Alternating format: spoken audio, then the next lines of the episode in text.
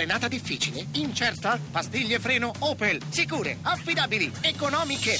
Oggi, sostituzione pastiglie originali Opel da 99 euro. Tutto incluso. Opel Service. Zero pensieri, solo vantaggi.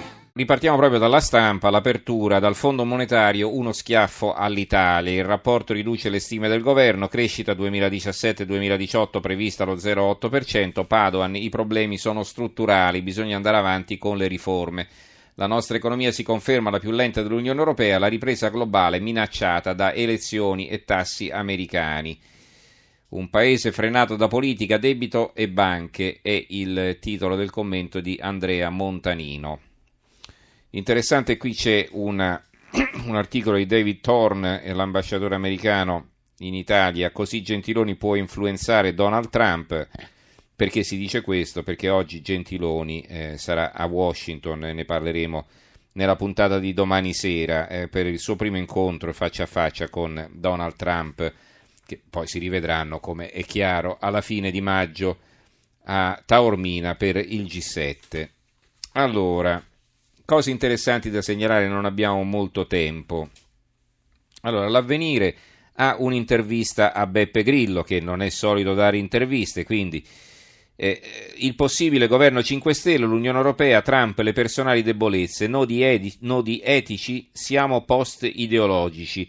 Dice Grillo, vinco non per strategia. Io non uso il mio mestiere per convincere, sono semplicemente Beppe Grillo, con le mie passioni, con i miei limiti, con le mie intuizioni. Lascio che tutto traspaia ed emerga per com'è, evitando di vivere nell'enorme vergogna di ciò che ero prima di essere un politico. Un comico può permettersi di fingere, un politico no. Ascoltiamo un autoritratto inedito, autoironico e a tratti autocritico. È la prima volta che Grillo racconta così Grillo a un giornale per raccontare l'uomo e il movimento a cui ha dato origine e che guida con decisione l'intervista a pagina 9 dell'avvenire, ripeto, quotidiano dei vescovi. Il Sole 24 Ore di Taglio Centrale, avevano aperto con Londra, ve l'ho detto prima.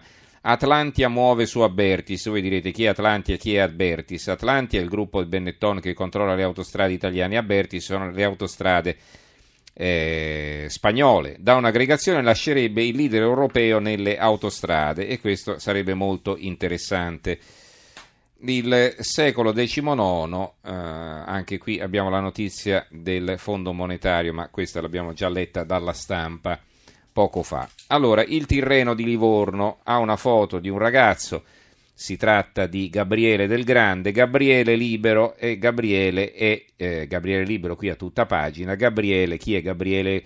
Eh, è il, lo scrittore regista che è stato fermato in Turchia, che adesso ha incominciato lo sciopero della fame il giornalista lucchese trattenuto in Turchia, telefonata alla moglie, aiutatemi, la Farnesina, due punti, rilasciatelo.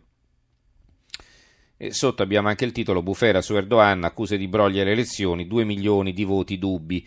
Il fondo del direttore Luigi Vicinanza, perché questa prima pagina con la grande foto, il grande titolo?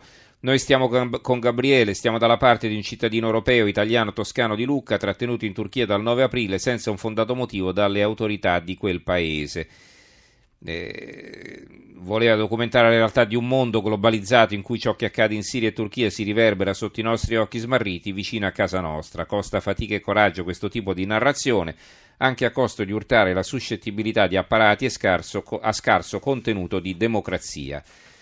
Eh, il eh, quotidiano nazionale, il resto del Carlino, eh, qui in particolare, il blogger italiano Stagio di Erdogan, sciopero della, della fame, la Farnesina, liberatelo e il manifesto Stato di arresto è la foto della loro apertura di una manifestazione, il titolo sulla foto il no non è finito, sta tornando. In Turchia migliaia di persone in piazza contro i brogli del regime al referendum costituzionale, ma Erdogan insulta le proteste e ordina decine di arresti eh, l'unità Erdogan una mina innescata, innescata, contro l'Unione Europea. È un'intervista allo storico Salvadori e poi proteste in piazza della Turchia che non si rassegna al dittatore. C'è una foto, grande foto a centro pagina.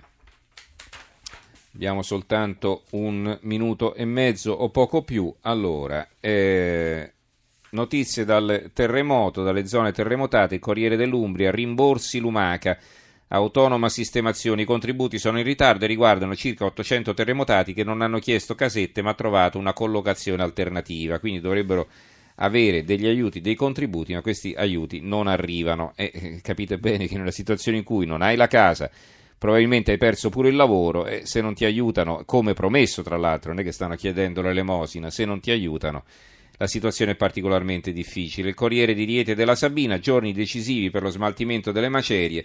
Il sindaco di Amatrice attende novità importanti dalla regione Lazio per le abitazioni private.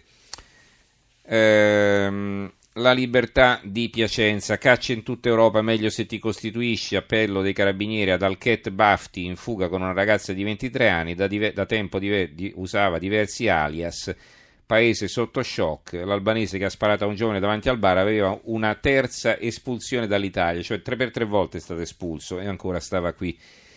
Ehm, c'è una lettera di Lorenzo Guerini, il vice segretario del PD, al tempo. Bersani aveva 800.000 iscritti, è una bufala, quindi una precisazione di Guerini su una dichiarazione di Bersani.